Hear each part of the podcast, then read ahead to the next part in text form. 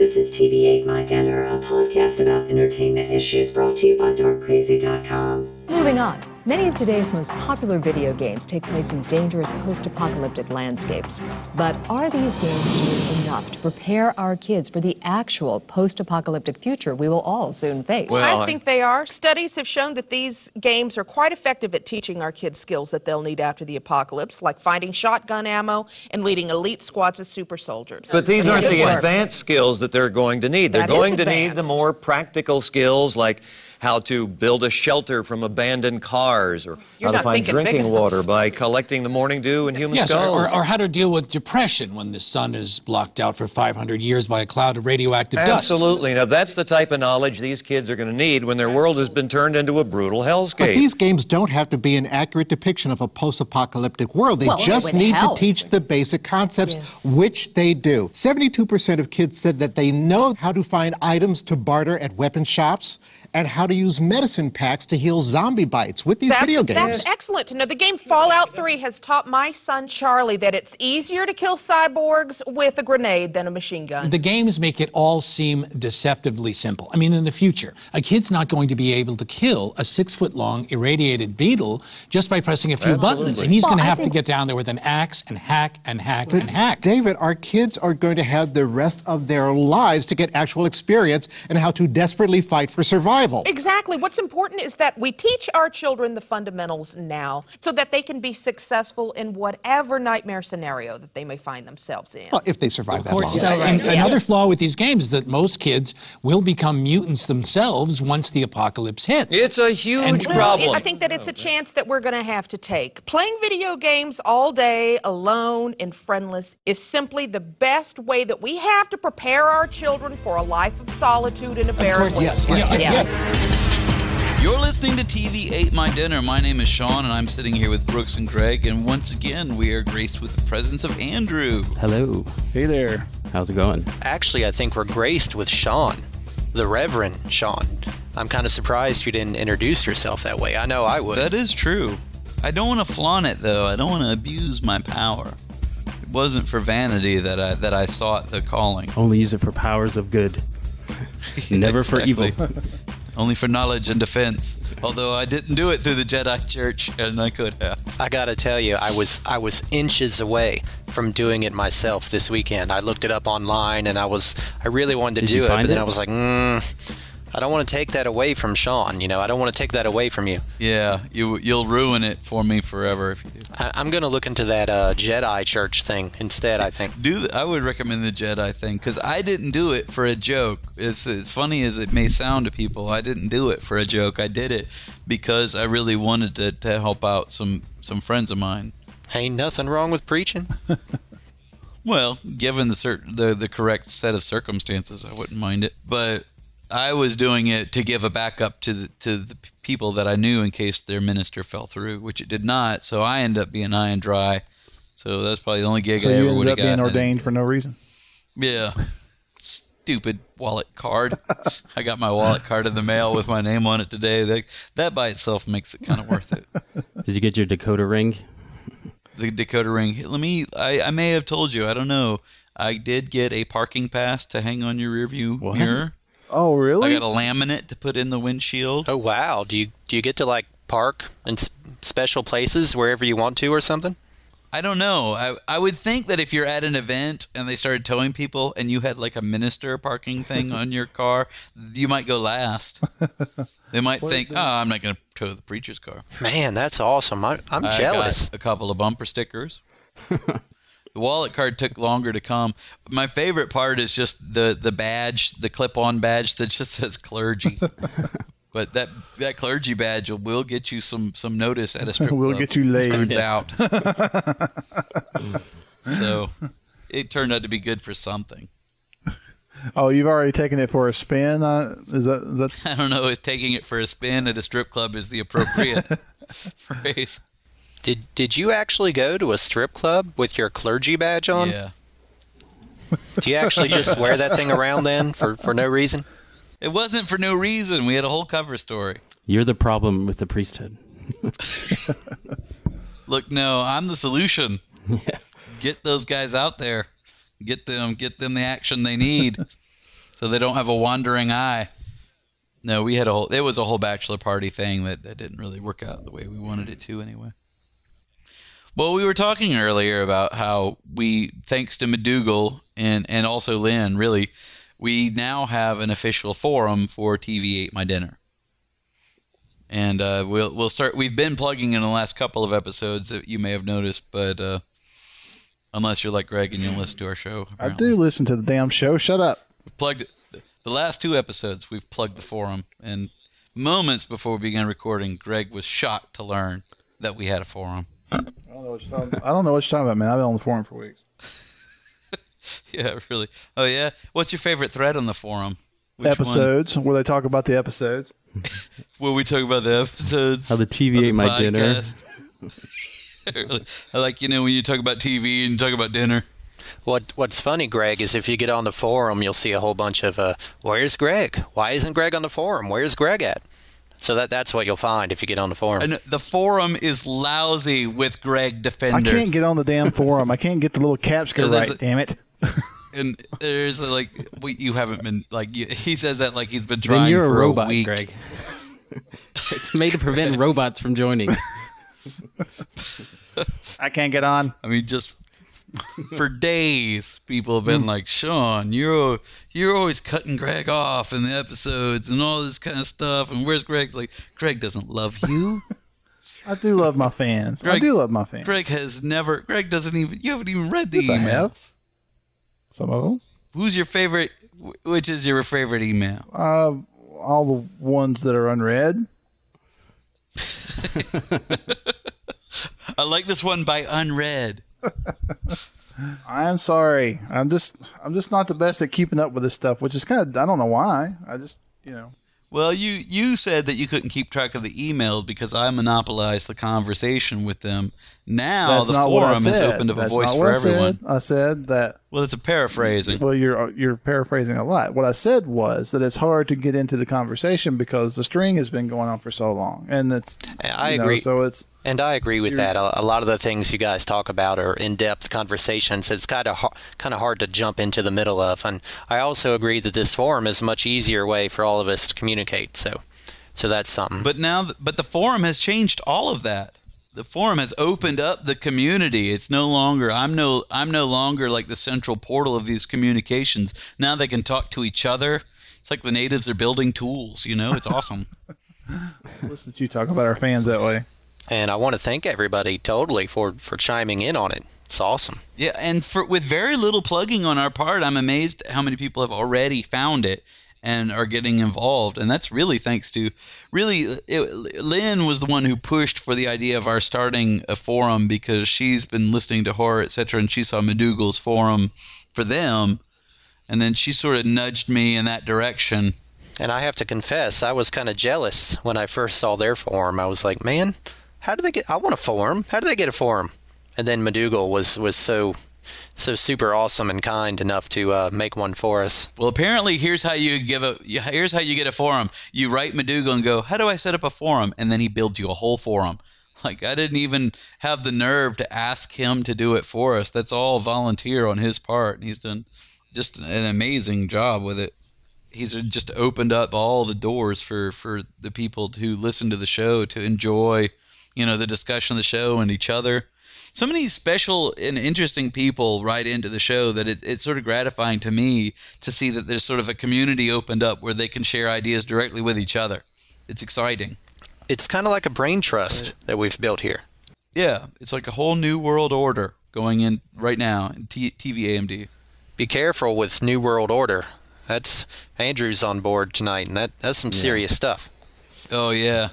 Oh my God! This is we won't talk about this tonight, but I was actually watching a documentary, and I believe it was called New World Order, and it was all about these guys who are nuts about the Bilderberg Group and all that. Yep, yep, good stuff. We'll have to we'll have to touch on that at some later point with Andrew because that really did strike my interest. That was the first time I'd heard of that. It was like, wow, another another secret organization that runs the world. I'm like the de facto. You know, I wonder if they ever just now. get together and fight. What about the Mason, the Masons and the Knights Templar? Are they in the, on this too? Well, they're they're related. I mean, it's not like a, a separate entity. Oh wow, is that sort of like how Atlantis was founded by Bigfoot? Yeah. Exactly. But I mean, didn't didn't the Knights Templar found the Masons pretty directly, or something like that? According to National Treasure, yes. Yes. And the Bilderberger Group is uh, like a bunch of world leaders that get together and meet secretly once a year, I guess, at the uh, Bilderberger Hotel. That's why they call it the Bilderberg Oh, Group or man. whatever. And deciding the course the world will take, according to this documentary. But uh, w- one thing I will say is that we had heard a, coast to coast a while back that had a, an expert on the Bilderberger Group, a guy who claimed to have inside knowledge of it, and he claimed that his sources said that they had gotten together before the election, the United States election last year, and decided that Hillary Clinton would be the next president. In fact, she attended the meeting and she was told by them that you will be the next president. We have decided it. We're going to make it happen. And I remember telling Andrew, well, if she ends up becoming president, then we'll know there's something to this because she was way behind in the polls at the time. And then, of course, she didn't. So that, that tells you something, I guess. They, they're these guys. The, the whole documentary is about these guys who follow this group around whenever they meet and just stand outside the place and basically yell at them. Because they're like, we want. Why is there? Why is? Where's the press house? There is no press house. It's a private group. It's a private group of super powerful people. I'll give them that. How many people in the Obama administration would actually have to die to, to for her to move up? Is there even a succession there? Like is Secretary of State because it would become like, like- I bet it's it's- like I- I president, bet- vice president, I then bet it goes it's to like single Speaker of the. House or mm-hmm. something, right? Actually, I, gotta I don't even think. Yeah, it'd have to go. No, it'd have to go a long way because um, Secretary of State. it has State, to go I, d- I don't know. completely through the line of elected officials. Yeah, it's got to be single digits. Is it only slightly fewer people than it would take for me to become president? Is that the line? I of would think. I wouldn't think in? they wouldn't. They would be picking anybody from the cabinet for a long time. Would it have to go through the whole Congress though? yeah, I believe so. Yeah, that's what I'm. I'm not sure of that. Basically, my point was uh, I, I don't think there's much credence to it. I mean, like, why do all these world leaders meet secretly? You know, Well, but either way, it sounds like those guys are full of crap. I do have an update for you on on the White Owl front. Not surprisingly, well, if you had a bunch of weirdos ready to throw things at you, you'd meet in secret too. They're basically getting together to talk about how rich and awesome they are. I'm sure they're not talking about how to run the world. Why would they want to? it's like a James Bond plot, though, isn't it? The Bilderberger Group doesn't that sound like a James Bond villain society? Well, it, it does sound like a James, but the Bilderberg group sounds much more. The Illuminati sounds nerdy, and the Masons and the Knights Templar that all sounds like nerdy sci-fi crap. But Bilderberg just sounds like a normal. That sounds like the kind of guys that would fight James Bond. I think they just get together and play golf. I think that would be the baddest ass thing. smoke cigars ever. and drink. and they just look at the guys screaming at the building with binoculars. Like, isn't it great that we're so friggin' rich? It's wonderful. Actually, uh, I was wrong about that. The Secretary of State is fourth in the line of succession after the president. Yeah. Yeah, Wow. I figured Yeah. it was. digits. Yeah. Called it. President, who's- Vice is the President, Speaker of the It's the House. Vice President, Who's the, the Speaker of the House, the President pro tem of the Senate, and then Secretary of State. So Biden Oh, okay. and Pelosi. Uh, yeah, Joe Biden, Nancy Pelosi, Yeah. and Robert Byrd before Hillary. So don't ever get those people all into the same building Somebody, together. somebody dropped off. Must have been Andrew. Okay. All right, no, I'm still here. you? Oh, Nope, we lost Brooks. Well, as long as he's still rolling. Did you hear drop off? yeah. Yeah. Do you Uh. uh, do you not hear it? That's weird because Greg di- Greg heard Yes. What did it do? It goes doo doo. it. It goes bloop. No, I didn't hear that. I'm on a Mac Yeah. though, so it might be Oh. different. Interesting. I'm on a Mac. Maybe I don't hear it because I'm on a gold plate and Yeah. platinum Mac. These diamond encrusted. yeah. I don't know what it's like to lose my internet connection. I'm on a Mac. Actually, mine's horrible here. Yeah, I don't know, Greg. Hmm. Oh Lord, I don't know why we're having so much trouble. It wasn't me that time. We gotta, Yeah, it wasn't we gotta stop time. talking about the Illuminati, man. That's what's really doing Someone it. is speaking ill of Greg, Brooks may not be coming back. About every time last the last episode when I we started talking about it, it mine would. Maybe that is a buzzword. Don't say that. Yeah. Someone said Bilderberg three times over the internet. Kill their connection. that would be awesome. Bilderberg. Sounds like what are Well- the things in Fraggle Rock called? The uh, the dozer thing. What are they Do- called? That's what it sounds like. Doozers. It sounds like something like one of their like. the Bilderberg does sound like a made up. It sounds like their metropolis, Bilderberg. It does. It does sound like Metropolis. It really does. Even the concept. Oh well, we'll give Brooks a minute to come back, but we actually did get some feedback from David on the White Owl thing. Have you been have you been seeing that at all on the show, Greg? The White Owl thing. No. Did you did you say you had that in a dream? See, Andrew listens to the show. I do listen to the You're show. not making where a very good this showing coming at from? all, I mean, Greg. because I, uh, More than one episode, we've talked about the White Owl and and its significance. Well, they have been like unloading a lot in the past. well, couple so I may be a Yeah, little we've bit been throwing them out behind there. because I I listened to. We've been throwing them I, out I've been I'm yeah. listening to the one right now where you guys are talking about the Merlin program. I mean that's that's the most recent Well, one, we right? may mention it there as well. well, I'm not completely done with that one Uh, yet. well, we put that and two other episodes out on the same day. So we put the Requel ep out, and we put the Quarantine minisode out, and we put that out. So, oh, okay. so we got three new Well- episodes out. Well, so right now I got I've listened to the requel one. Yeah, I remember thinking when I spent four hours cutting those episodes, how much harder it was to just listen to them. Hmm? Huh? Never mind. Man, have you been On- drinking a little bit? On the tonight? White Owl front. I think you might have. I think you might have imbibed a send little of the ale stuff. before you got online. Perhaps imbibe. You've I do occasionally imbibe. but David wrote, and he had some comments. Everybody came up with some good stuff. Like I, I found some research, and Lynn sent me some stuff, and, and a few other people sent, and a lot of it leaned towards the same thing that seeing a white owl it could be a, a symbol for wisdom or prosperity, but more than likely it's it's just a portent of death. In most cultures, an owl, specifically a white owl, is a, is a death bringer. You're gonna die. Yeah, it wasn't good at all. Luckily, I saw it years and years ago, so it's not really paying off. But And you it's got funny.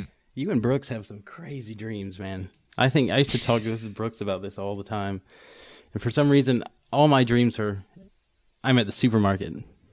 Naked. It's like no, I'm not naked, but it's just like everybody I know, and it, every night it's a mixture. that shuffles around, but uh, I'm I've doing got- normal I things. have some weird ones. Brooks has some some awesome weird ones. He is crazy. Like, but I'm glad we started that thread, and it's kind of funny because I started posting. Uh, I started posting some of the quatrains that I was writing based on my dreams. On my, oh yeah, I think they got a name for it. On the, I don't know who started coined the term, but Nostra Gilberto Nostra. is sort of the, the thing on the on the forum now. the fun and game section. Yeah, this may be under general dis- Okay. Discussion. Brooks is we do have a Nostradamus game, game, in under games where we try to apply Nostradamus quatrains to ourselves. But I think it may be in the weird dreams discussion, in the general discussion, where I started doing the quatrains. Well, we're gonna some have to start a new very thread. clever. yeah, really. Well, the, this guy Dave wrote in not and started. Uh, oh, well, well, David. I was like, you know, I'm still looking to see if Dave wrote anything or David. It's like the same guy. I don't know why they write me, they email me with their names, and then they come up with these monikers on the forum, and it takes me a while to realize. It's, I just realized Dave B is David because I'm a moron. I even knew that David's last name started with a B, but he came up with some some interesting stuff that while he was he was interpreting some of the quatrains. And it's funny because the quatrains are based on my actual quote unquote prophecy dreams. And that's why i wrote them because i want you know i want people to remember me as a prophet later on like nostradamus. So i'm putting them you know in quatrain format. Uh, You need to, But, you, need uh, to you need to paint a bunch of pictures of buildings burning. Oh no, I am going to kick his ass. All right, My, mine are already way more on track, and David's going to help me out on this because some of his some of his interpretations are already spot on. Like I was like, oh, I didn't realize the dream could mean that. Like he actually really that symbolism could mean this. It's like, oh crap, I, maybe I shouldn't be sharing okay, this. I'm on the forum. I, well, careful you don't lose your internet connection. I can't. Might suck up the bandwidth. I can't. You're, you're just on DSL. I can't read this blue on black though. Yeah, it's a little tough. It took me a while to feel out the. I've never done forums. What's slow? It's so a work took in me a while. progress. It's slowly getting there. and uh, and McDougal had to use his godlike powers to let me know what to do. He's adding. Like, how do I of- respond? He's like, Sean, use the quote button. Yeah, I couldn't figure that out forever. I was like, "Where is reply?" I know. And then it, he sent me a message, and it just shows up as like this big, huge font at the top of the screen. Use the quote button, Sean. Like, holy God. McDougal ha- has scary powers over the internet. He's he, he's adding a bunch of cool stuff every day. He's really he's really put a huge amount of work into it, more way more than we asked of him. And you know, I'm glad. I hope he's enjoying himself, and he's definitely getting a T-shirt out of it. but but yeah, he he's done. And we're trying to mention. Uh, hopefully, we've mentioned that it's forum dot tv8mydinner.com. But if we have not, yeah. And uh, did did you find it? Did Brooks put a link on the main page? Is that how you found yeah, it, it's at Greg? the top of the page. Okay, so we also have a link on the main page. I'll try to put a link on the Dark Crazy page. Although I don't think we have that many people that get to us through Dark Crazy. It's the soapbox. But David also had some thoughts on the White Owl, which I thought were cool. Which one of he did mention that it was you know bringer of death, but he also said that that a White Owl is a is a form a banshee can take. Really? And one of the other forms that banshees commonly take is that of an old crone. I thought, wow, like how that's cool that the white owl could actually t- tie in to the crone. Yeah. That's like I like it when the mythology starts to link together. It, does, it reminds me of the the Atlantis time to wake up. Well, this is like, like the that should be our goal to try to sort of get this into one cohesive idea. this is like the end, end of the M Night Shyamalan movie. All the, the circular strings start going, and you start seeing the Yeah, flashbacks really. of all your dreams everything means something. That's the best. Swing away, Merrill. Swing away. That's what I want. I want more than anything a moment like that in my life. That's what and I think 2012 is going to bring that for me. I think when I see that that planet full of snake people smashing into the earth, I'll go, this is what my dreams meant. It's the big owl. It's like Watchmen. It's like an owl spaceship. The white owl spaceship comes down. yeah, that'd be awesome. The white owl lands, like the robot owl from Clash of the Titans. It all means something. That's right. That's a It's all, it's all connected. it's a robot owl too. I'll just be I'll just be making like a sculpture of owl out of mashed potatoes going this means something. This is important. You know who else is my hero on the forum is uh, Stovern keeps he's uh, we started I started a thread for coming up with fake buddy cop movies. His crack me up. I'm gonna see if I can pull up a Yeah, I couple of them because they are awesome. Let's see. Here's one of Stovern's buddy cop movies that I thought was good: Smash Face and Panty Boy. A punch-drunk alcoholic cop with a nervous disorder that causes him to involuntarily punch passersby in the face, who teams up with a petty criminal who has delusions of grandeur but is actually a part-time pickle salesman with a habit of stealing ladies' underwear. Starring Adam Sandler. starring Adam Sandler Awesome, and? Rob Schneider. that is funny. Lynn wanted to do one called Captain Awesome and the Disappointed Sidekick, which doesn't sound like a buddy cop movie, but it is an awesome name. Captain Awesome. So I suggested we do one called Maximus and Lackluster, which is two cops from opposite ends of the specter, and The Rock could play Maximus, and Rob Schneider could play Lackluster. now that has gold written all over it, Hollywood. What's Stovern's other one? Pet Legs and Pasty Face, where a rookie cop whose left leg is actually a chihuahua with an attitude problem, and right leg is a cat with a weak stomach teams up with a vegan lifelong member of PETA who is constantly berating him for placing bets on the outcome of his battling legs. he's the king of the buddy cop movie names. And this guy's a machine. I know he's like he's already come up with more than we have. I'm trying to keep up with him, but he really he has the formula like like crazy. He's like a buddy cop robot. He knows exactly. Let's see, Potty Mouth and the Penguin. A foul-mouthed rookie cop with a raging case of Tourette's teams up with a straight-laced devout nun. Rest assured that hilarity ensues as they work together to guard the local adult bookstore, brothel, and public library. Here's another one of mine.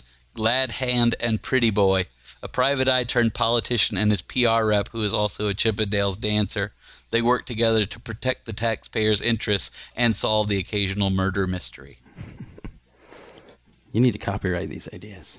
Yeah, these are pure gold. See, we're doing, we're giving these to the world. If Hollywood wants to run like 18, A Team 1800, how's that not awesome? That is pretty awesome. That one- That's got a catchy title right away. You connect to it. exactly. And it's it's already dealing with an with a well known franchise. Yeah, you already have an in right from the beginning, so I love it. I think it's awesome. But now that that you folks at home, I was looking at the top of the forum. I was talking to McDougal just a few minutes ago, and he was going to create. He was going to create a oh. countdown to see which comes first, the end of the world or Greg realizing we have a forum. he went through all that trouble to make that. now you joined it. he made it like 10 minutes ago. You should just keep it up. But there to, anyway. but Hey, to, no, to- I'm on there now. I've, I you just the- now posted. I'm on there. I'm in. I'm, I'm to in the give you your introduction section. Propers. I'm the one that screwed that up, McDougal, because I told Greg we had a forum. Well, I was looking for the forum. I just hadn't got it. You know, didn't know it was officially Hold out on, there. here's Greg. Brooks is back. Hello. Okay. we should all be back now. All right. Hello. No, I'm on the forum now. I just now posted. I'm, I'm on there. So go ahead and. Okay, That widget is Let's- awesome though. you have to you have you have many have many supporters on the forum, so you have a responsibility of those people. Okay. We should do that. We should you should do some a lot of countdowns to the next big thing. Under the suggest under the suggestions thread, McDougal actually said that we should dedicate five minutes to every episode where Greg is able to mute me You Why? should have like Greg's rants. to say what because the, the consensus seems to be that I cut you off a lot. I don't feel that way. I say my piece most Well, of the time. appreciate that. Actually, I was thinking about doing a spin-off podcast called Starkey's Word and Edgewise, where I actually get to say my piece. You just record all the things you would yeah, have said. this is what I on would have said on this week's episode of TV Ate My Dinner oh, Or you- had Sean asshole allowed me to talk. You just mute your mic to us and just start saying it while Sean is talking. It's like he's talking about this round, but I really don't care. Like he thinks he's so smart, talking all the time. See, there See, you have all I- kinds of says, options. I've known him for a long. I've you know he's vomited in the back of my car. I've known him for years. I can tell you, he's full of crap. You don't have to know me for years for that to happen. I vomited in front of people I don't even know. That's an icebreaker. it's pretty. What a miss. Oh man. Well, it certainly is an attention grabber. Uh, you missed uh, Sean projectile vomiting. All right. Pretty. I'm sorry I dropped out. How we good. The good thing about having four people on board is if someone drops out, at least, at least the conversation can continue. We were just discussing the forum and its various merits and some of the things people had written in. And I was talking about how stupid I am that I didn't realize that Dave B on the forum is certainly David. Because he's like, he told me he's posted a couple of things, but I haven't seen him. It's like, you've responded to him. You It's a maroon. common name. I don't know. I get really thrown off. Gretchen kept coming on as Gretel. I'm like, is this the same person? Or is this Hansel's friend? It's- he's so hot right now. All right. So do, so most of these members in the forum are they most of the people that email you guys? I think almost everyone now that has regularly emailed us. We do have some people that come in every now and then who have not emailed in, and we have some, and, and we do have several people who've come in. Like it's the it's been a growing list of people. Like so, there are a few people lately who have started emailing the show that aren't on the forum yet. But we only just started promoting the forum too. I'm, I'm really impressed by how these people got on board with the forum so quickly. Well, if we're done with forum talk, let me give you guys a recommendation. This is something I know Andrew can back me up on. Um, for those of you out there that have Xboxes, so this excludes Mr. Gilberto, of course. Um, but this is totally up your alley, Gilberto. So I'm, I, you, you need to get on board with Yeah, this if you talk to you can. about this. Left 4 Dead is a zombie shooting Oh, yeah. first person good? shooter. It's Oh, it's beyond awesome. It's Really? so fun. It This follows be- so many uh, cool zombie you know conventions and the scenery and stuff is, is just right out of in every zombie movie you've Is seen. it it's and made it's team that. play? Four people To at a time. yeah. It's team play. On, is it as broad an engine that like can you cover like the whole city? Well, it's Like different like movies. does? It's broken up. Sorta. Four right now. But they, yeah, but but there's like a part where you're in um fighting in a hospital and and you wouldn't believe how elaborate the hospital is. I mean, it's not just you know like a hallway that you can't go in. You can go in every room, every bathroom, every office part, of and it's so it, it's it, it feels really big and real when you're in it. And so it's really- not free form the way like Grand Theft Auto is, where you can just go anywhere. It does kind of guide you down certain but you can go stuff, anywhere, but- but there's one path. Yeah, there's only one place where you're supposed to end up, but you can explore pretty freely, and it's it's got tons of detail in each it- room, just like and- books and coffee cups and And Yeah, it's got the weird, awesome. and they do the weird things with the zombies. There's just so many creepy things because uh, there, there, a lot of them come at you and everything. That's neat, but sometimes you go into a room and you just have your flashlights. You're flashing around, and then there's one in the corner is bashing his head into the wall, and they all freak Yeah. out. And you're like, "Whoa!" And they See, attack each sounds- other. There's that they, sounds they eat each man. other and stuff. This The is what I've been saying that you should do for years. When those commercials came out, it's like I wonder if this is any good. Yeah, it's solid. It's awesome. Oh, that may be the thing that tips it. I may a lot of actually get an Xbox. That's what I was now. telling Brooks. This might be your gateway game. I'm telling you, Grand Theft Auto got me to get a PlayStation. That may be Left 4 Dead that gets me to get this. Because then they It's have it's then they scary, have a, but it's it's also just fun action. And so then they it- have a- it's kind of a mix. yeah. Then they have a survival mode, which is basically you can do the game, the campaigns, but then after you're done with that, you can play them over again, and that's fun. But they have a survival mode where it's parts of, from the game, and you're just supposed to survive. When it starts doing a counter, and you have to even set up traps and gas cans and propane tanks to blow up and stuff. And you're like, go! You hit a switch, and they just all start coming, and you have to. Brooks and I usually get about three minutes. yeah, it's that tough. sounds that sounds awesome. This sounds like the game for me. This that may do it. I just enjoy, as a zombie fan, I enjoy the conventions that they really put a lot of effort. They have the farmhouse from like, you know, the first Night of Living Dead, where you're holding up in the farmhouse trying to hold out, and all the windows are boarded up with you know wooden planks and stuff. They've got the uh, hospital, you know, obligatory hospital. They've got this, the tunnel with all the crashed cars, like from 28 church. days later. They've got the church. They've got you know anything you've seen in a zombie movie. We haven't come across a shopping mall We've yet. only done t- two but- though so far. Yeah, boards. but- so. Well, that's cool. it's just neat that they they really obviously are fans of the genre. Well, according so according it's not just like uh, some of those other games where you shoot. There are other games and where they're, you shoot they're not they're zombies, the but they're new, not they're fun the to me. 28 days 28 weeks later type of Oh yeah, they're Like, really definitely fast. rushing they're at you. coming at you and swerving and stuff like oh my gosh yeah. See, that sounds horrible. Yeah, that awesome. scares me to death. well then they have And they have some zombies like super monsters, like Resident Evil style, big, crazy, hard to kill things. they grab you with their tongues and stuff. So anyway. cool. but but I after and I wrote about this on the forum. After I played it, the first night I played it, I had like these elaborate zombie dreams all night See, long. that's why I don't Yeah, play. that. I can't stand that crap. Yeah, but well, they did I don't that. have- I don't dreams are awesome though. That was I a enjoy cool dream. having that kind of those kind of dreams. I think they're interesting. It's like watching a movie in my head. You should hook up with Gretchen on the forum, Greg, because Gretchen sounds like she's right up your alley as far as uh, I don't mean hook up because she's like a married lady. I just mean like she seems to be of the same mind as you. She it's doesn't. on the she's not swingers down. thread But she said she's not down with the horror movies either. So she sounds like she likes the same kind of stuff. Well, that's cool. See, not not Yeah, everybody in the world very likes horror movies. Lynn says I never talked to her, so I can't give, so she can't give me anything. I'm not sure what that means.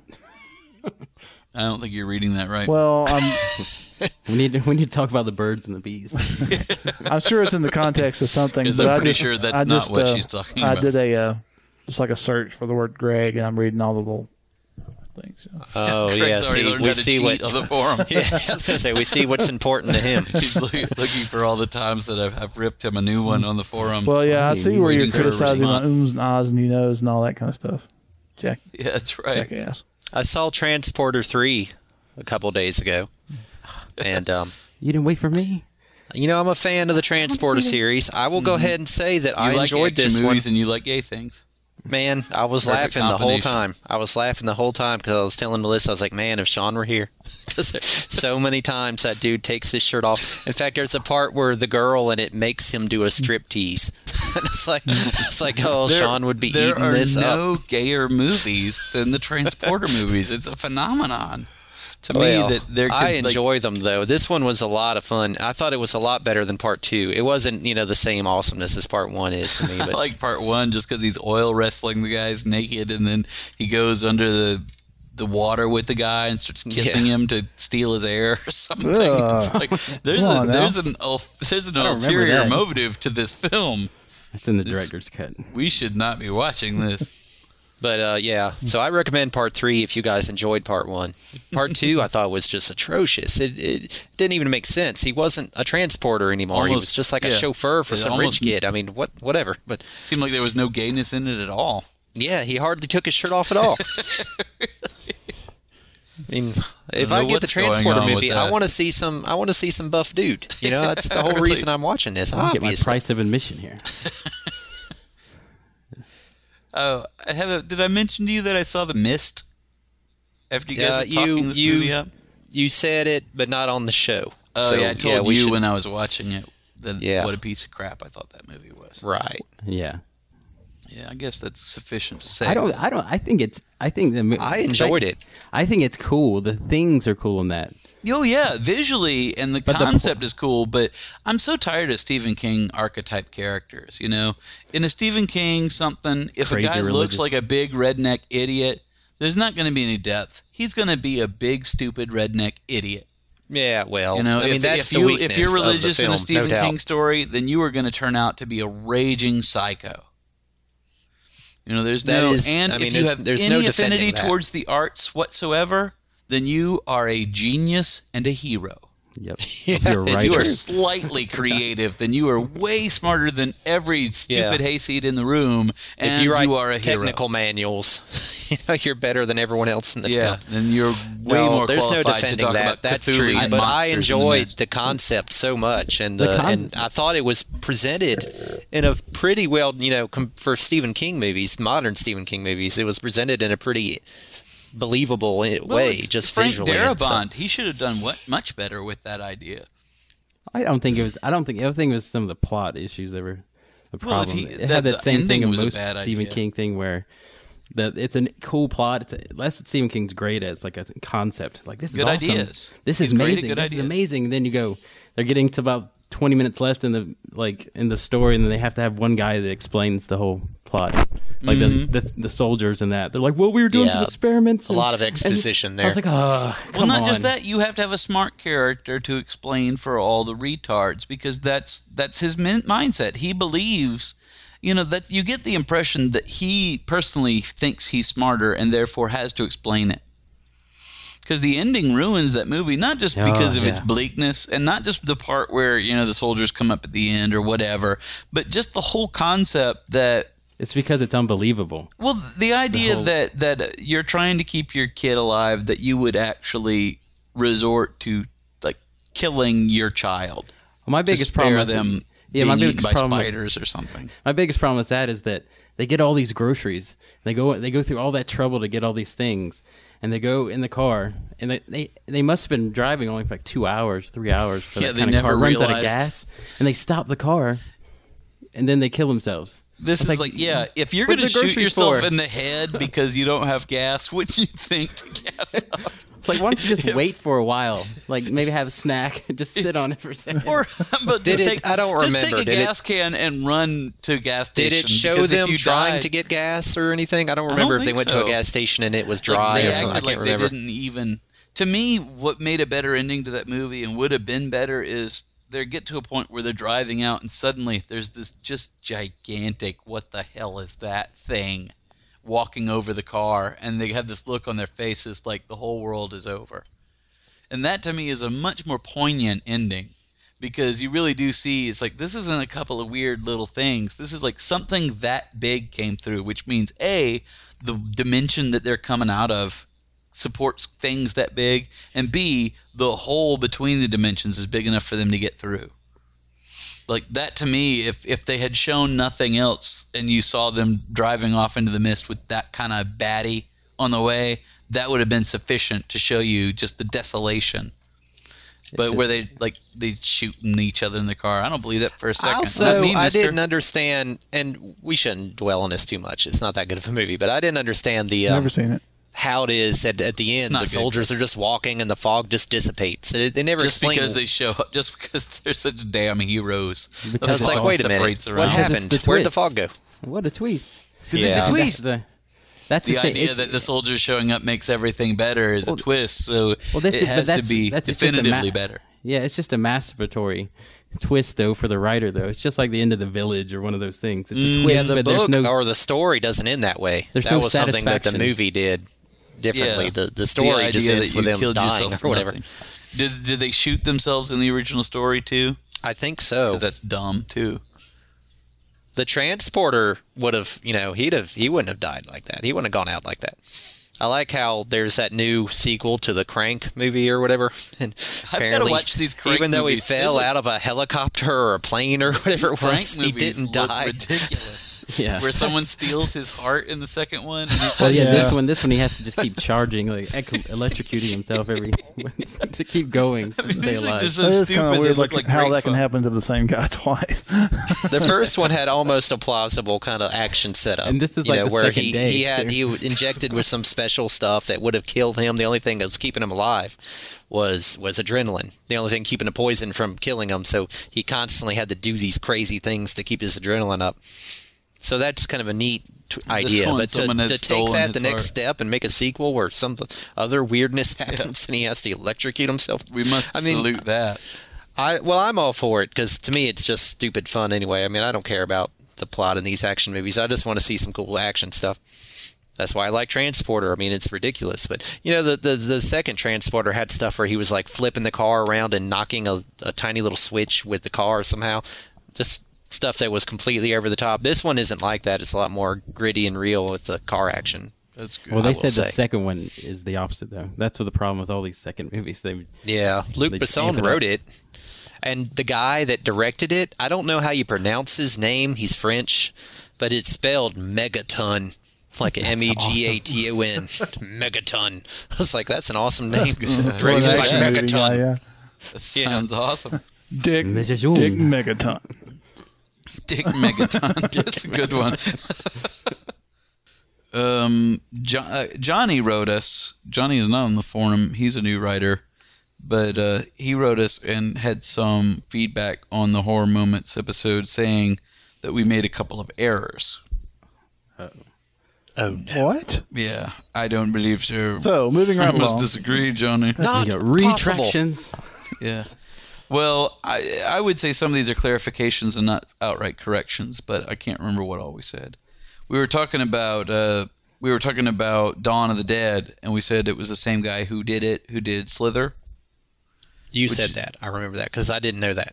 Well, Zack Snyder did Dawn of the Dead. Yeah, but I was talking about James Gunn, who wrote Dawn of the Dead. Oh, okay. I didn't. I did not mean to suggest. Oh that he yeah, that's directed the guy that's married to the girl in the office, right? Yeah, yeah. Okay, I got I didn't. it. I didn't Yeah. clarify it when we did the show, but I didn't mean to to imply that I, that that James Gunn had directed it. I didn't know it was Zack Snyder who directed it though, so that was a good a good tip. I think that was his first movie. The first one he directed. Yeah. Well, that's a great movie. I mean, he's done an excellent job on all the movies he's worked on, he makes snappy movies. and that one doesn't have any like sweaty muscle men in it, so maybe that dispels our earlier won- wondering if he just likes to watch men in tights. Oh, it is all about a mall, right? You know what that dude needs Yeah. to get on the transporter thing. That's what needs to happen. Yeah, exactly. Oh, he needs to start making Finally, transporter movies. Jason Statham can start karateing people with with his junk, He never takes his pants just off, swinging it like nunchucks. so he doesn't fit into your junk. You know, I didn't say it was junk. I just said that it was that's. yay. I think it's more like absploitation. It's exploitation. Yeah, exploitation. also, he also bosom wanted us to know that Wolf Creek is based on an actual true story. Apparently, the backpack killer Ivan well, Robert I just can't Marko buy Milat. that the the car. I mean, that can't be true. That there was like a warehouse full of cars and she gets into one to hide and he's Well, in the sure back seat. The, the, the, that part. I'm sure the if specifics. that's true, I give it's, up. It's like You a know what I'm perfect storm. I'm sure no one can know the specifics. All right. Well, I'll buy But that. Then. He made those comments, and I thought it was worth mentioning that. I will accept that it's true on the, the yeah the setup. Sure. I mean, there's no reason there couldn't have been a hitchhiking kids out in the desert and some crazy got a hold of them. I'll buy that. Okay, so do we have an actual topic we're get into tonight? I wanted to talk about the We've 27 Club since we have Andrew with us. Um, it won't take that long. There's not a whole lot to it, but it's a neat, a strange phenomenon. And Andrew is 27, so that that kind of makes it a little more fun for him. He, he only has a few more months to live, apparently. Dead. Eight months to figure out. The funny thing is, I thought it was 26 forever. and then when I turned 27, I was like, thank God. and then I looked it up online, and it's 27. So what it is is, and this is a lot of people funny. have heard of this. Um, an unusual number of, of rock stars have died at early ages, of course, Just and a lot of don't have them. Be rock stars. Well, musicians, yeah, and and not- not just musicians, but people in the arts. But a lot of them, coincidentally, have died at the age of 27. It's kind of weird how that happens. It keeps happening, and um, No, not really. do you- I could kind of see No, how but- statistically well, that thing- might be how that would happen. yeah, but why not? The same number haven't died at 26 or 25 weird- or 28. Well, The weird thing about this is that it's they're some iconic people. That yeah, like, it's not. We're not talking mm-hmm. small names here.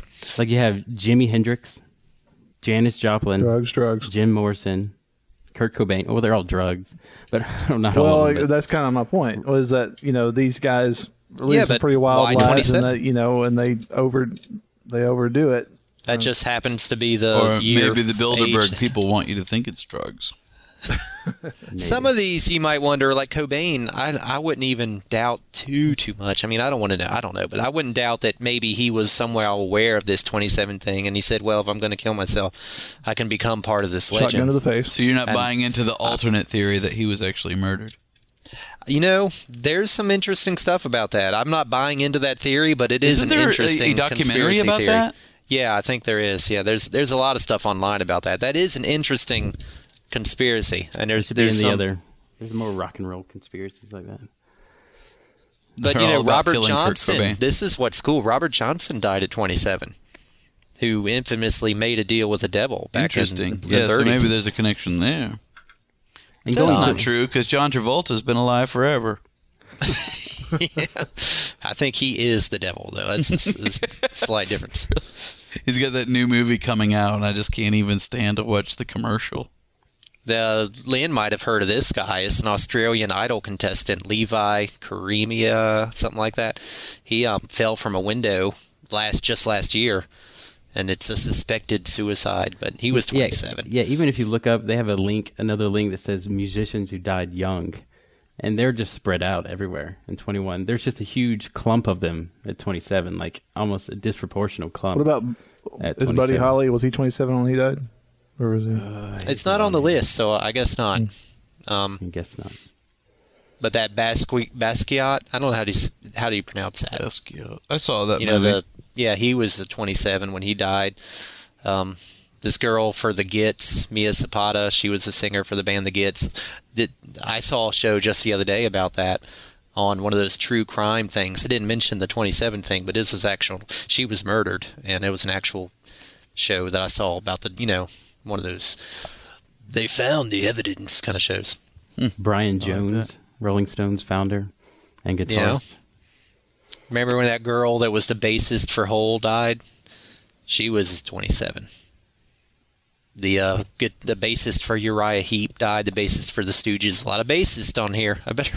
Good thing I'm old, right? that guy Andrew, the Not- lead singer of Bell's Wake, he's 27. Yeah, that's what that's going to Well, be mo- next. looking through this, you're like, well, I can One of avoid the this. founding members of the Grateful Yeah, Dead really. died at 27.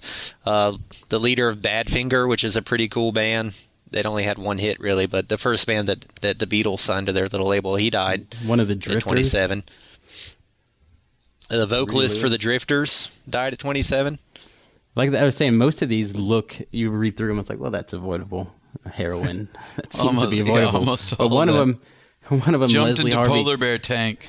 It says electrocuted by live mic. Oh, Yeah, I mean, really some of scary. these are like, Well, if you yikes. got to go, man, that's a rock star way to go. Yeah. What's funny is I know a guitarist guy for that the got Minutemen. electrocuted by a live mic, but it didn't kill him. Oh, yikes! That still happens. Oh man, I'm Man, not doing this this is- band stuff anymore. How did it happen? I don't know. What's know. sad socially on here With this is that guy, it could have been anything. There's He was in um, the bathtub with. there's a number of may have been rappers on singing in here. the. You know, because they have on Wikipedia, they have an article about this. They have cause of death. There's a number of rappers, and every rapper shot, shot. so it's kind of sad. I mean, There's all the as rock much, guys yeah. are like car Lived crash, gangland thug drug lifestyle. overdose, Unfortunately and they're died young. shot. So uh, Period. Shot. essentially, I mean, you you're not a gang member, right, Andrew? No, Okay, and you don't But do he drugs, is right? in a band. No. so you're probably okay. Well, there's there's the car wreck. live mic. You don't do We a can't do any microphone shows this year. Well, just make sure all Some your of these, equipment's like properly the- grounded, and you're okay. There's a couple Fell from wrecks. window. You know that could happen to anybody. Andrew. Yeah, accident. I'm accidents just saying.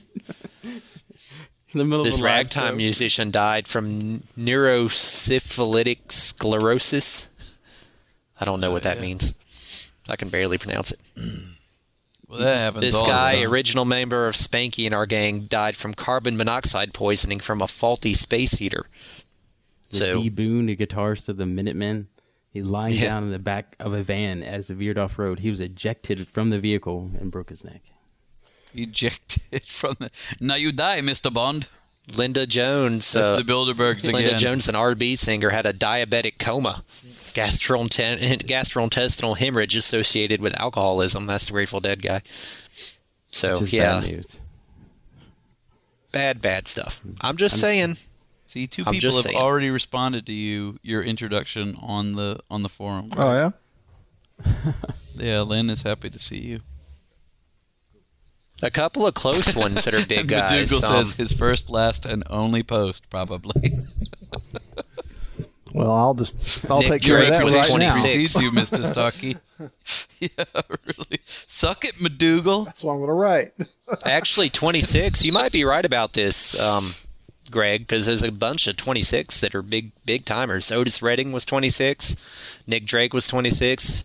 Hillel Slovak, the first guitarist for Chili Peppers, he was 26. Couple 28s too. Um, Tim Buckley, Tupac. Shannon Yeah, Tupac's Hoon, the guy from Blind Melon, and the guy from Sublime was 28. Tupac was 25. It, you know, Notorious B.I.G. was only 24. I seem to think I always thought he was older than that. It's pretty wild that he's that young. Cliff Burton was 24. Buddy Holly was only 22. Wow. Randy Rhoads was 25. A bunch of people in their 20s. Doesn't pay to be a musician. Ritchie Valens was only 17. Oh no. Well, So anyway, never I'm mind, just guys. play video games for a year. Yeah. Stevie Ray Vaughan was my age. I just turned 35, just now. don't Stevie have Ray Vaughan was alcohol problem. 35. He di- well, he died in a helicopter crash. So, well, never mind. Uh, of course, I've also never been on a helicopter. So, Well, try If you're a flying of a in the truck. helicopter Avoid flying A helicopter general. could fall on me. I mean, that's possible. We should probably come up with Rockstar survival rules. Yeah, apparently, man. Car accident and plane crashes. They do you know a how lot many of rock traveling. stars die from choking you on know. their vomit while passed out?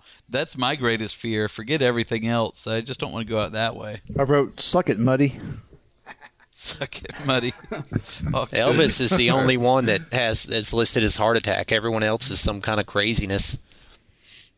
This Richard, this guy from the Street Preachers, Manic Street Preachers, he just disappeared, officially presumed dead in 2008. How maybe awesome he was is just that? laying See? low. I'll come back out when I'm 28, or maybe He retreated to his compound, man.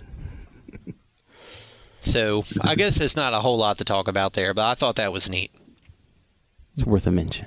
But, but McDougal reworked the introductions thread on here, and the my only regret about that was I had included there was some talk about what a shub was, and I had included the links to, to educate these people as to the origins of their shubness. Okay, why don't you just tell us real quick? Because I'm not Yeah. entirely. I saw that, but I don't remember what a shub is. It's something to do with Um, It's. Ghostbusters. Ghostbusters, but I, I didn't get because the video thing wouldn't work at my when I was at work or whatever. What is it then? It wasn't a video, was it? It was just well, I, I the link that The I put on there was just to for a geek site that was talking about like the the Vinz Clortho character, the Louis Tully, Rick Moranis' character in Ghost, Ghostbusters. It's just a line that he says, and it's a really funny one because he's just talking about all the forms of Gozer. He's like, he came out as a great and mighty slore. Oh, like that's just right. these Yeah. ridiculous words that he comes up. Many shubs and zools knew what it was to be roasted in the depths of the slore that day. I can tell you. that's right. that's just a great. Uh, this whole you can tell that that's that's Dan Aykroyd at his writing best. Just these ridiculous moments. But that's shubs and zools are part of the. we ranking should have order. added Metal Kings to the top of the list. Man, don't like give that Man, man. we song. have given McDougal so much trouble. Apparently, so many people were independently giving him suggestions for these ranking levels, including people on the forum. One day, he just sent an email out and said, "This is it. This is the list." I was like, "Man, what happened?" Oh, yeah, I don't blame him for that because because it can it can get out of hand pretty quick. Yeah, he's, we got to That's what he, that's what you know he's good at. He's like we got to have somebody that just does the thing. We don't know what we're talking about. Well, that's what moderators are for. They're the, they're the judge, presently. jury, and executioner. You know, he gets to do that awesome thing. Is like, you know, you you can't break the law, but I am the law. He gets to do that. Judge. And in, in I fact, am the law. and in fact, he must do it that way. He should put that as his quote. I am the law. Who is it on South Park where you just go, "I'm above the law." just the, You "I'm will above respect the law." my authority. That's, those are two things that he should always use. I like this mute button selection uh, suggestion. Oh, now you're on board with the mute button. You said you, you said earlier that you didn't think that was No, I'm, necessary. I'm no, I'm, I think I like the mute button now. I'll give you five minutes right now. Do it. I'll give you five minutes to say whatever you want. Hold on, let me check and see when the clock starts. No, wait a minute. No, no. no. You I- I know, can't- Sean I says can't going to go to the bathroom for five minutes. No, no, no, no. Give the fans what they want. Greg, unplug. Greg, Greg, Greg, Greg. I'll give you one minute to prepare and then five Speech, minutes speech, of full, No, no, no, no, no. uninterrupted, unedited. Well, No, you I know don't what? want people to like. Since you know. we don't apparently have a subject I like to tonight, have like a and selective we're just mute button. If I rambling. can just mute you from here. You know, just yeah. Well, you can. You know what you should do, Greg? Everybody's talking. You you can do what me and An- me and um Sean do. You can edit the show because when you edit the show, you can mute anybody you want. Yeah, but I don't know. I got these two Yeah, guys. People don't are, think you so, know, but I actually cut a lot of myself such a good out when I do of, edit. of editing Oh, show. I believe it. It's hard not to. I want to discuss something super quick because uh, and me and Andrew d- didn't get to do our Star Trek review because we weren't available the night you guys were doing the show, but we did go see it with Greg. Mm-hmm. And um, I just wanted to say that I enjoyed it, and um, I listened to your Star Trek show. I thought it was fun. I haven't listened to the Star Trek one yet. It's pretty good. It's pretty good. I also listened to the horror etc. one, Star Trek one. It was really interesting. They, those guys are they're pretty sharp. They're raising the standard. We gotta we gotta buck up a little bit. Maybe I I'd should start listen to that. listening to that show. They're really good. I mean, most podcasts I can't sit through, but these guys actually I found them to be pretty knowledgeable and um. We have so they sound many like the kind of guys that we could have we a so many you know, connections conversation of with. people between us and them. We should really reach out to those guys and see if we could like promo each other or something. You should totally listen to that Star Trek episode because regularly they talk about horror stuff, and but the Star Trek one, you could tell they're real fans of the show. They know as much as Greg does about this stuff, and it's it's it it's it's fun to listen to. But I enjoyed the movie. Um, I'm trying to think if there was anything about it I didn't like. I Did didn't you- like the Beastie Boys song. I felt that was completely With the unnecessary. Nokia product placement. Yeah, the Apparently, a lot of Nokia people like yeah, that. that really really bothered thought me it was actually cute. because. But I it think did, but it didn't make sense. It was so I was telling him- unnecessary. Yeah. I didn't mind the It would've Nokia. You been- telling me hundreds of years in the future, Nokia has the same logo and everything I we didn't have mind the now? Nokia product product placement. Uh, I the uh, the Beastie Boys song though I thought was a little weird because kind of like if you think about it, you know that makes That's like him listening to Mozart right. It's or like him something. I listening- mean, he's it's listening to literally classical hundreds music of years unless from rock and roll has not evolved in 300 years. You know, Well, I mean, can- you need, well, you I don't know. yourself Don't you think? Classic.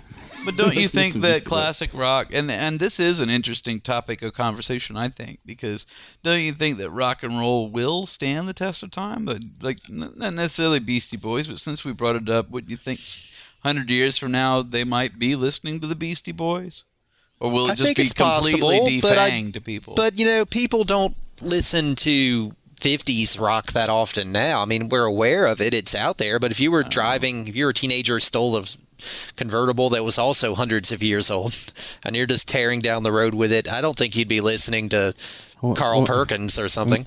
Well, maybe that was the CD that was in the car. Yeah, from be, its yeah. original days. CD's been in the car for 300 years. Well, see, but the, the thing is too, uh, are as far as a matter of POV, was that the song that was supposed to be playing on the CD in the car, Well, or I is that just so, the 'cause soundtrack if not, song that then goes it was along with that completely for unnecessary. benefit? I mean, if it wasn't supposed to be playing in the car, I'd find it even more obnoxious. It wasn't supposed to be playing in the car because it faded out. It didn't just. yeah, pop off I, oh, I took with the that to be a soundtrack decision, and I don't, I don't well, necessarily then, think about it. I really don't like that then because I feel that it will date. Of course, you know it's a Star Trek movie; they are all dated in their own way. But Uh, I think that movie will be dated like all of them are by the nature of the action and special effects, because this is a very movie for right now, in the fact that you know the way the action scenes are shot and how over the top they are and how every how computer generated. I don't think you know very very few movies come out that aren't going to be dated because people will look at that and go, man, that was back in like hmm. you know in, in that sort of tw 2000 to 2010 the CG explosion and all this hmm. ridiculous quick cut action with wire fighting that you can't follow and everything was on chroma key. You know, just like when you look at a movie from the 80s or the 90s, you know what you're looking at. I think this decade will be just I thought as the dated. action was pretty good in the movie. I I, I kind of thought it was weird that every character, almost every character, was doing an impersonation of the original, except for Kirk, who wasn't in any way like the original. Like why they made that decision. Why the director didn't encourage the other guys to tone down the impersonation a little bit, like Chekhov especially, and We keep you know, saying versus maybe or, we, we or actually have think him that guy is actually sound Russian. a little more like her. well, Well, Well, for the yeah, I mean, that makes he sense. sounded. I thought it was char- funny. It, the accent didn't But bother honestly, me, it- but it I'm bothered just me saying terribly the because it was so impersonation was I mean, there. just- you know, I don't know. I just- That same kid is playing Kyle Reese in this Terminator movie. So that I ought think to be he was interesting to charming. Oh, yeah? I thought he he did a good job. And I, the accent didn't even bother me so much. I thought it was funny.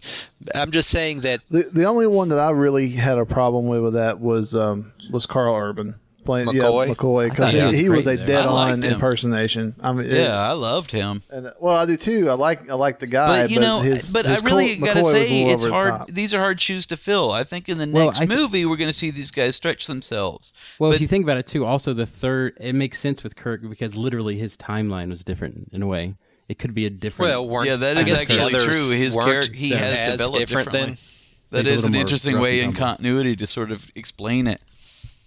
How that Kirk is sort of not really existing in this timeline. And he had a different hair color and everything. Hmm. I don't know.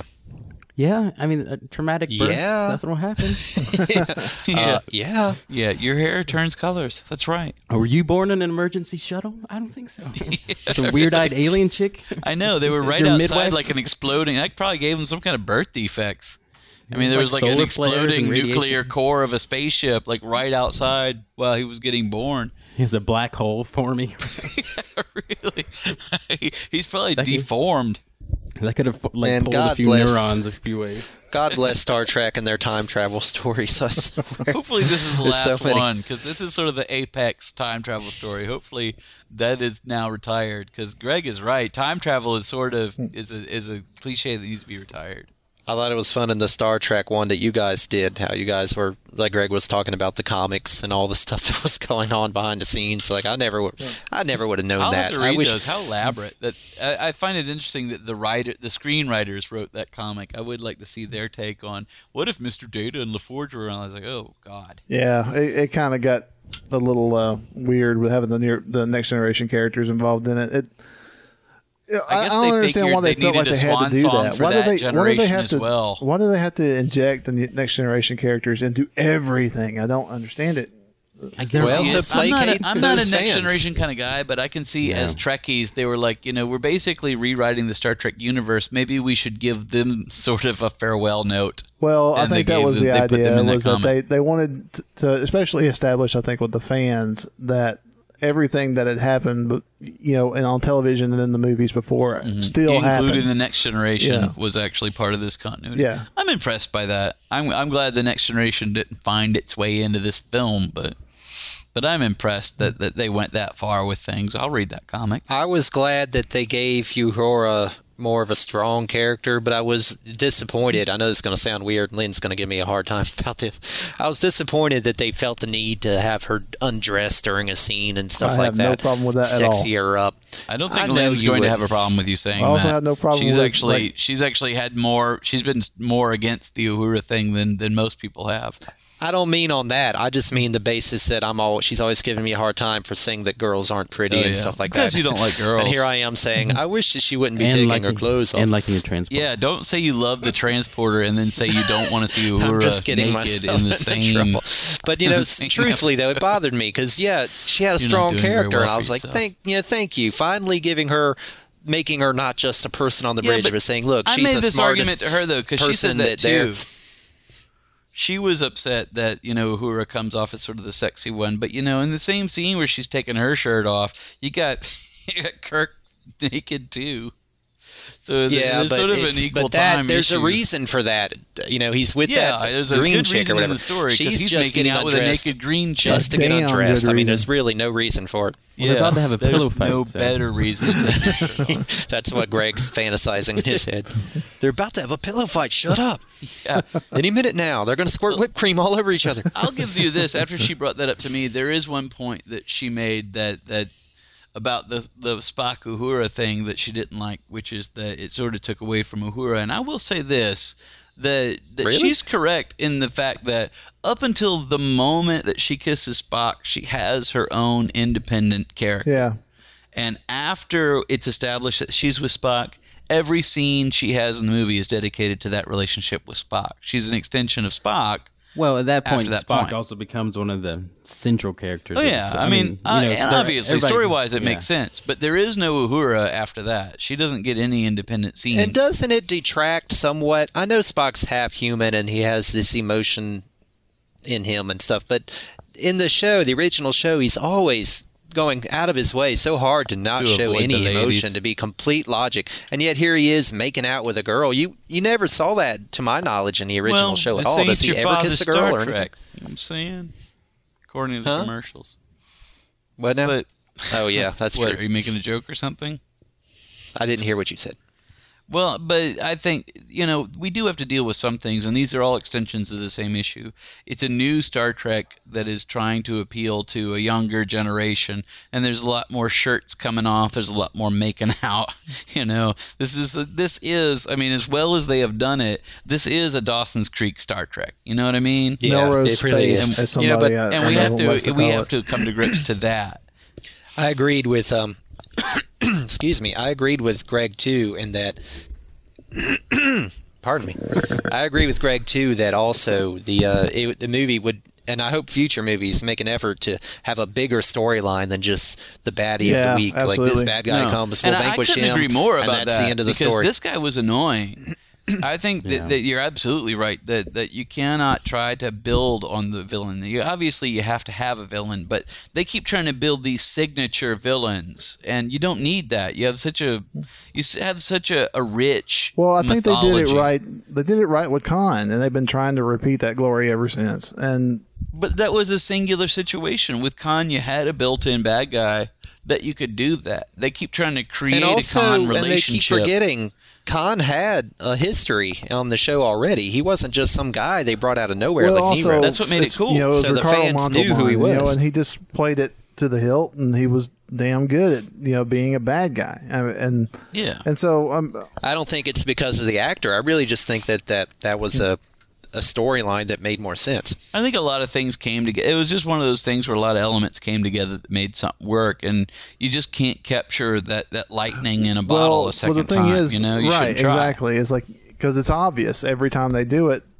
people say, well, they're trying to make another Khan. They're trying to. Well, Nero, it, you know, he's a ripoff of a lot of Star Trek villains, but he's clearly They, trying they to need be an a Khan. overarching situation because, like in Star Wars, or at least the original ones, and I'm always comparing it to Star Wars because Star Wars is so better, so much better. in my Not opinion. these not days. these days. I don't agree. Bum bum bum. Well, not the prequels, but I'm just saying that yeah, you had Darth the Clone Vader, you had Wars the big either. baddie, but he was part of a bigger not bad Wars. situation. It wasn't just you defeat Darth Vader, the, everything's okay.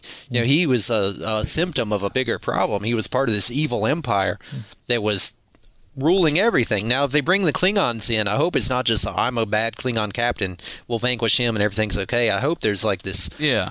a bigger story, I a think bigger that's the picture. opportunity you have if you bring in the Klingons is that yeah you can have these bad Klingon captains and if and if they go far enough back they can actually pull some of these signature Klingon commanders out and have some fun with that but yeah the central villain is you know in a lesser sense the Klingon Empire and in a greater sense just the the politics of the situation you know war itself that's why I wonder if they'll try to do anything with sort of the Organians and that Greg, you're with me. Yeah, no, they won't but because that's not. too that's too esoteric. I think now for for modern Well, I think, audiences. Yeah, but have in no a movie, you're talking well, about. in you could do that very cool in a movie, though, if you really wanted to build. There's a there actually in the in the Star Trek continuity was a very long peace accord that a ceasefire that happened between the Klingons and the humans because they all started fighting each other on the Organians planet, thinking they were just a bunch of you know hayseed peasants. Well,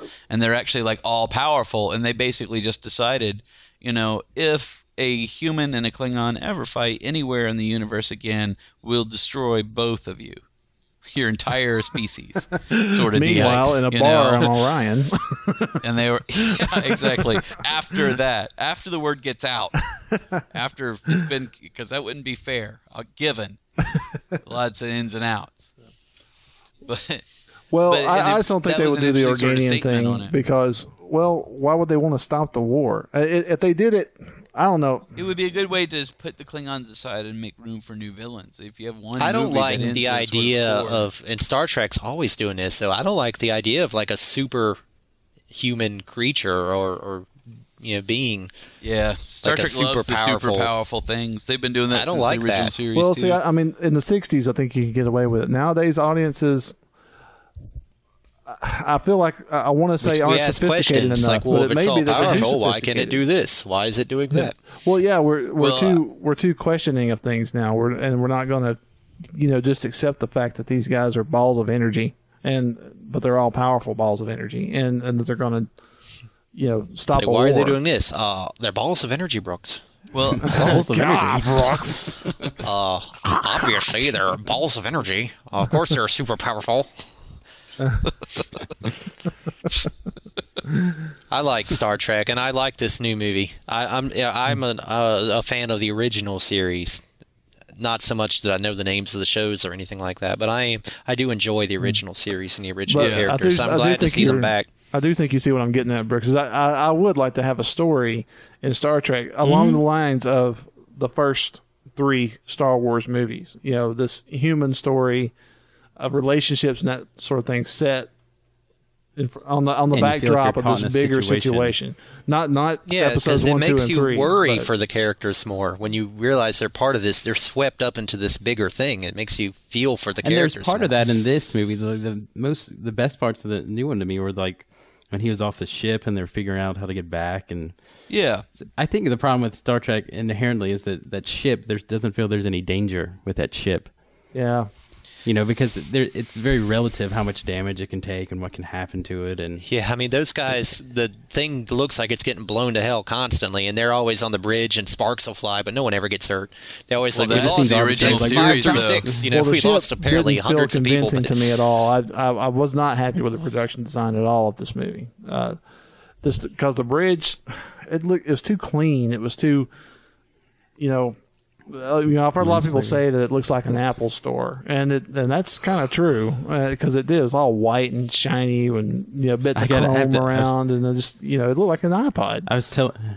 I was telling Brooks about a YouTube video. I got to send links to you guys. It's about somebody did the original Star Trek, but shot like this one, and it's just old footage of the '60s one, but with lens flare everywhere, and it's all washed out. Let me find that. Yeah, now. Lynn actually mentioned how much lens flare you can see in. Uh, And another thing, Star Trek production wise, this is you know Greg Greg all about the production of these. I, I- it's always bothered me, and I guess Star Wars does this to some extent. But the the bad guy, the good guy ships are always like, especially next generation time. The good guy ships are just beautiful luxury liner looking things. The bad guy ships are always like cold hard steel with steam pouring out of every vent. And like light, you know, red glowing lava lights under the grates on the floors. Like, who designs the? Who would want to fly on that thing? That thing looks completely Well, if you you're know, evil, you, that's that's your yeah, color evil people, they just love that stuff. They want their throne to have spikes on it for no reason at all. Well, I just love how well, the uh, we, you know, we, we covered just a like we lot were of saying ground before. You can always tell the bad guys that because the black leather that outfits. ship cracks me up. Uh, I thought it was cool. The but- only thing, I mean, e- yeah, even the special effects. Of course, the more we talk about it, the more we're ripping it. But it, yeah, it just didn't feel convincing, and I kind of, I didn't really articulate that before, but I do agree with you guys in that it didn't feel dangerous at all. They, you know, you you'd see these battle scenes, and then you cut to the bridge, and it just feels like they're in a totally different place. And uh, so that I was don't know how you fix that. Maybe just show them getting knocked around a little more. No smoke which coming in from a fire that or something. It's not like you're in the cockpit of an X-wing and stuff, and it feels like seat of your pants. It never feels seat of your pants because it's these huge. It's like watching like Battleship or something. I don't know. There were some like- scenes in the original Star Trek movies where they'd be blasting the hell out of the Enterprise to the point where you'd see like phasers like blasting the bridge, and you felt that like they're about to crack a hole right in the damn bridge. Like that's what you need in a movie. Is Yeah, like that's what they need You need to to do. have like Well, a you know, moment where the bridge that- just cracks open and like Ensign Target Boy flies Well, out that happened before in, in restore Star the Trek little Nemesis, shields. the last one, uh, and it was uh, that was one of the best things about that movie. The movie itself wasn't that great, but the but the final battle scene was Visually, pretty it was cool. cool. Was that Yeah, their battle scenes were rammed awesome in the bad movie. guy ship, and uh, and they also blew the viewer, the- like the main screen. They blew it away, and of course, you know, at Star Trek, these energy shields came up, but not before a couple of ensigns got sucked out. That, that drives me Awesome. crazy Sucks about the, the next generation Star Trek because the original didn't do this. But are you telling me that they're looking at that view screen and it's actually a window? Hmm. They're actually looking into space. Like that's not like a TV monitor. Like if you broke the view screen, you could actually get sucked into space. Yeah, it's a little silly. Apparently, There's like a moment in in the second next generation movie where they're standing looking out a window and she's like there's no glass and he's touching it going yeah it's just force field it's like so if you lose power for like a Yeah. second That's- you guys are just sucked out into space That's not smart. That is retarded Not smart design, my friend. uh, That is apparently not. those It's energy the- shields the, are like Star Trek backed up at the wazoo. spaceship Those- designers those are the last the things that'll craziest out. people Well, another thing That's that just like bothered those me. Romulan I'm guys, just, man. I'm It's like, trying not to guys pick on the movie, protocols? but I, I was upset, and at the end, uh, you know, I was, I was not at all surprised when I saw that Ben Burtt did sound design because I swear some of those blaster fire and stuff was straight out of Star Wars. They sounded just like some of the stuff in the prequels. There was, uh, I like how much of the stuff they used from the original Star Trek show, though. but like design. the in the in episode two, I think it is of Star Wars, and Jango Fett's fighting Obi Wan or whatever, and he's got this blaster fire coming out of the Slave One. That was the exact same sound they used when they were shooting the ship blasters in in in Star Trek. The exact same sound, and it really bothered me. Though I was like, "Are you just calling us in? Are you phoning That's us what in, they Ben?" sound like, Brooks.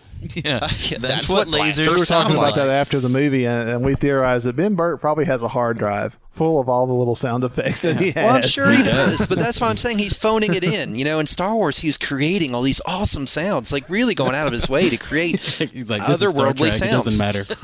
But yeah, Star Trek, he's he's literally just going blaster and does a search on his computer blaster. There you go. You know, this come will piss on, him man. off. And to me, as a as a nerd that I am, that kind of took me out a little bit. It's like, man, that sounds like the Star mm-hmm. Wars. Man, that sounds. And there's a couple mm-hmm. times in the movie it I was like that. notice that. I'd hate if that were true. I really respect. Well, go watch episode two, guys. This is the homework, not you know for you guys, but for whoever wants to in the fandom. Watch episode two. Watch the asteroid battle scene where they're flying through the asteroid belt and Jango Fett shooting at Obi Wan. and then go you know when you watch Star Trek again, listen for that when they're doing the rapid fire phaser shots or whatever. It's I swear it's the same sound. Nerd well. assignment. Do they actually? Yeah, Yeah, nerd real. assignment. Do they actually? Uh, Nerd they homework. the Wilhelm scream at some point in the Star Trek? I didn't hear it. I We was should looking for it for it. because I figured they would. Eventually. really? That's about the only sci-fi Apparently, that there's an has not R two D two board with the somewhere in the in the movie. I I hadn't heard that. Uh, really? I heard that that Well, that's Wow. what J- well, that somewhere. I saw That's a neat Easter egg. Yeah, I saw the interview with J.J. Abrams, and he said he said in the interview he's not a fan. He's never been a fan of Star Trek. He's he's always been a Star Wars person. And that Well, to- it kind of paid off to get that See Star now Wars I've seen I've heard two Star different because I I've read an I read an interview with J.J. Abrams where he talks about how big a fan he is. Now he, now he may just be saying that because he just made a Star Trek movie, but y- this isn't a Star Trek monthly, Max. It's like after I am a big Well, fan no, of Star Trek. yeah. Now that I made a Star Yeah. Trek, Yeah, of this movie. Star. Trek.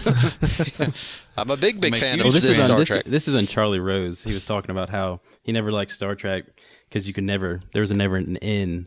Like so when he talks to the intellectual PBS types, So that's like- probably the way he really says feels, that. is He talks to the really a Star Star Trek Trek fans. fan. He says something else. Yeah. Typical politician. Well, I think that's what you needed because you don't need a director who's a big fan. Uh, having writers who are big fans helps, but I think it's like Bryan Singer doing X Men. You know, get a director who's a good director, and then you get the nerds to to consult with him. You know, make sure he has a nerdy friend who likes this crap that can keep him on the story, but. You don't want a guy. It's sort of like when they made that D and D movie. The guy was like the biggest D and D fan in the that- world let's not even get but into he that. couldn't make a movie. I'd like you to be able to make a movie first. Then let's talk about canon. I thought Star Trek looked spectacular. I mean, I liked the yeah, look of it, a had lot. I all- liked it it. had all the payoff I was looking for.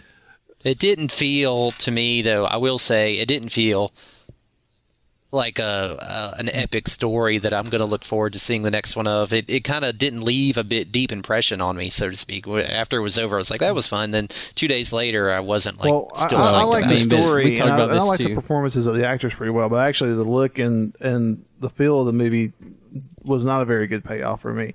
They and it's and a lot of it comes from computer animation. The ships don't look like they have weight. That's one of the things that, that I've always thought was cool about uh, like the Star Trek films from before, like as compared to Star Wars. You know, Star Wars you, you're watching fighters and things like that move around, and they move around very with a lot of agility, whereas the bigger ships have weight and they move slower and, and that sort of thing.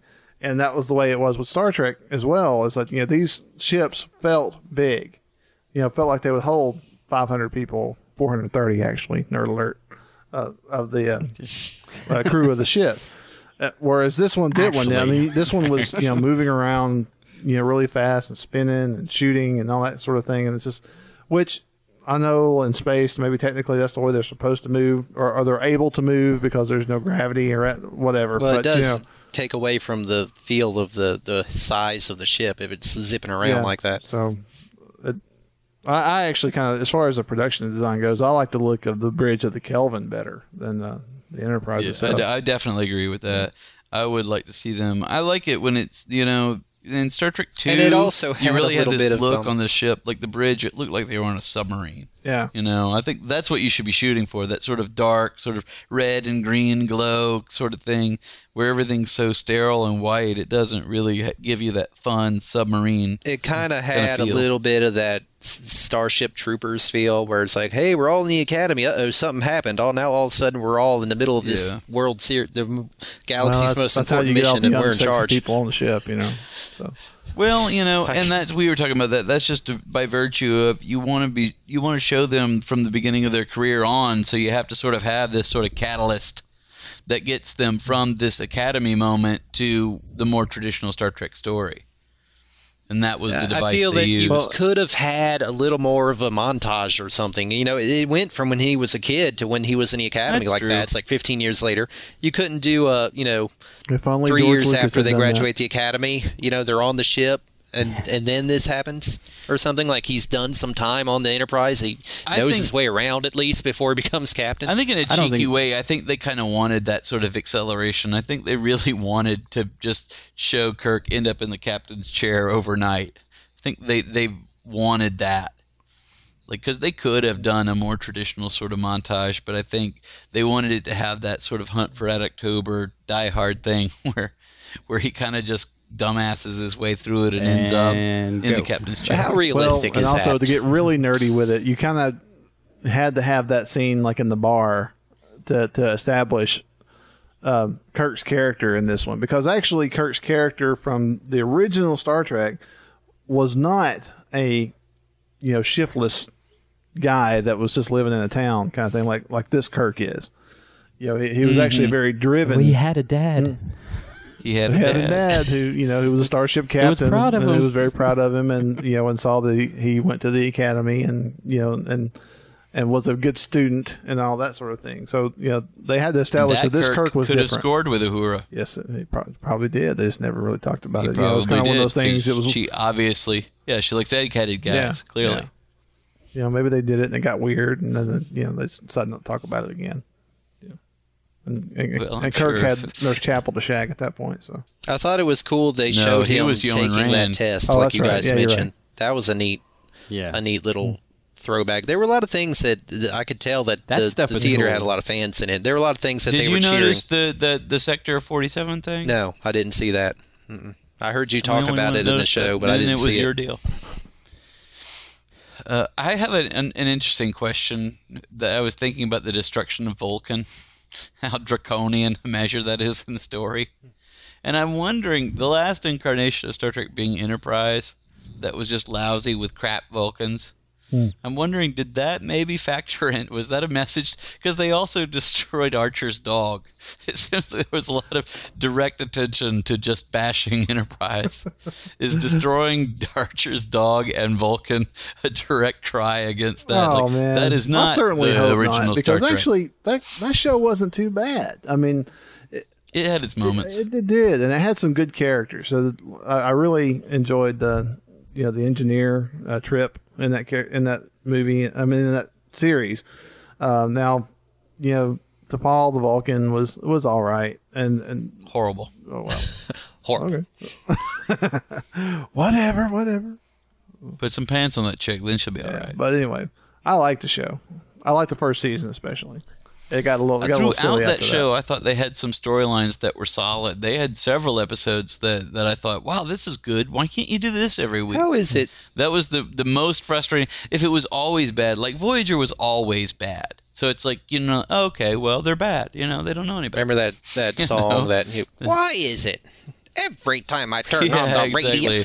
Fuck Here, that. here's a question: How is it one drop of that green stuff or red stuff or whatever can can cause Vulcan to implode upon itself, but they blow up the entire huge vat of the stuff, and it just creates, you know, a black hole they have trouble getting out of, but not. Not nearly what you'd Maybe imagine it would if one drop could destroy a planet. You telling me the entire thing, the the Enterprise, can still blast its way out of it somehow? You know what? That why, bothered me uh, too. I'll just go. they need I'll- let me let me interrupt you real quick, Andrew. I'm sorry. Real quick though, Let me finish, Andrew. The Earth, the Earth they, they did blood. they did the thing that Star Trek always does, man. It's like we're getting sucked into the black hole, which I thought it was, that was uh what I actually thought was a really neat part, where they're like, you know, go to warp speed. It's like we're at warp speed. I thought that was kind of cool. The idea that they're actually going warp speed, but they're not moving because of the black hole. But but you know, how do we fix it? Well, let's eject eject the warp core or whatever the hell. Every Star Trek movie, they fix the problem by doing something with their dilithium crystals or their warp core or whatever. They always do that. Am I right? Is that I how they they solve every problem? into it and then get. I think that was a flung out. gimme to the fans too, though, because they're always threatening to eject the warp core in Star Trek, and they almost never They do. They did once. in what in Insurrection. Well, uh, anyway, my point is just that I'm tired of Well, that there wasn't a lot solution. of payoff I'm tired of the solution just being, well, let's eject the warp core, let's overload the dilithium crystal, let's you know recalibrate. Well, you're, talking, blah, you're talking about technobabble, and yeah, Yeah. that is a big thing. Yeah. Uh, Yeah, but this one was lacking in technobabble Up to that point, compared yeah. to other, because it was so ridiculously fantastic that it sort of wasn't.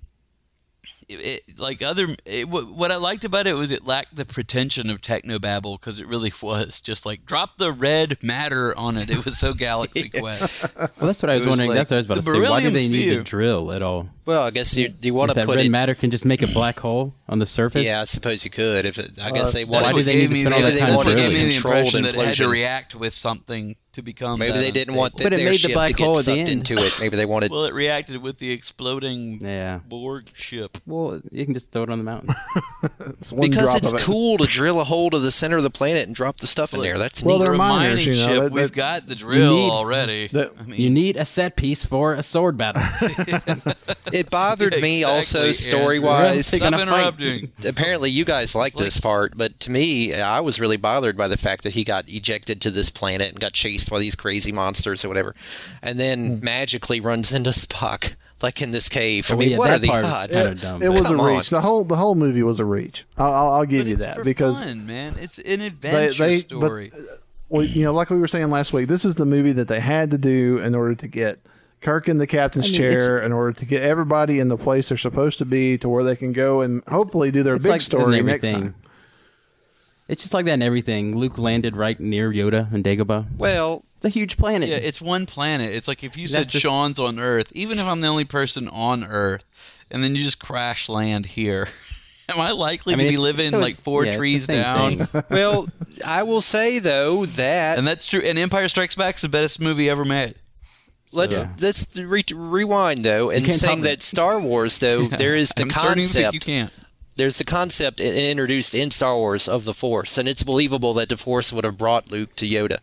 But there's nothing like Ah. that. There's no overriding destiny. Without being too new age, though, I really do stand by my th- my feeling that th- this story is about destiny, and some of these these coincidences where they just kind of come together. I really do feel like that's that's a testament to the universe setting itself right. Certain things have to happen, regardless of somebody monkeying with time. You know, and if that means that Kirk's going to end yeah, up on I the thought, planet I where he hooks up was a with kind old of a shout out to those fans that despite the fact that this is an alternate reality, all these people still came together. Yeah, Kirk's going to be Kirk. Yeah, you know, I'll buy that. Uh, that's what I think it all comes down to. And you know, yeah, that becomes a cop out when it happens too often in the story. But I think you can chalk a lot of it up to that. These guys are going to find each other, and they're going to find a way to overcome. And the Enterprise is going to become the Enterprise again. Because the universe has to have it. I mean, that's that is the central metaphor for what is essentially true in them rebooting this franchise. We need the Enterprise. Clearly, we need Kirk and Spock, and and that's the that's the central thesis of this story. Yeah, we need a franchise.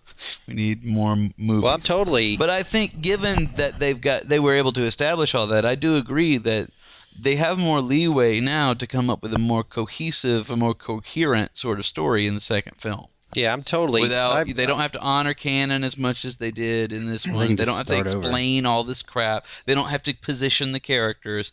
That when in a movie like this, the sequel, if the if the first one is done right, the sequel is always more fun, or should be, because Just like then The you Dark can just play with it. Yeah, Dark Knight, perfect example. We have to explain all these things to get Batman where where he needs to be in the first film. But Dark Knight, let's tell the story we want to tell now. well, I'm looking and forward I to see it. that where this second Star Trek film could be a Dark Knight compared to the first one. Thanks everybody for writing on the forum. We're running out of steam, so we'll we'll get out of your hair. But um, thanks again. Next week, I believe we're going to talk with Madougal again, right? We will be talking to McDougal about marijuana movies. Interesting. That'll be an interesting And thing Dave- because David um, has- none of us. I don't know about Madougal. Can't speak for Madougal, but I know that none of us are uh, what is our marijuana Partakers Have, have partaken of the, lo- of the Magic local weed. and we're also not big Yes. into the movies. I've seen some of them, but certainly not the canon, Not into so the to movies. speak. I haven't seen. Might have we to do don't some take research the this week. I pot. bet a lot of them are on Netflix. You So I'm hoping Netflix. that I- I- no, I think everybody has. I think there's a You like a lot of the ones like that yeah, Stone I've seen some, like and but I've never seen like the. Yeah, dazed and confused. Everybody see that. Kevin Smith movies are all about marijuana. I've never seen the classics, you know. I've never seen the the Cheech and Chongs and whatnot. But don't worry. But we'll, we'll get into that next week with Madougal. Yeah, that'll be. Those are some of the ideas that we're going to to look at is how this has affected the popular culture and the impact that it's had on the mainstream. So that is the topic that we'll be delving into. I think it's going to be a good one. Well, I'm psyched about that. Also, David. David's going to be on the show. That's awesome. We do have him lined up for an episode. Very cool. Well, thanks for listening, everybody. Um, we'll be back next week with Mud. My name is Brooks. I'm Sean. I'm Greg. And I'm Andrew. And this has been TV Ate My Dinner. This has been TV Ate My Dinner.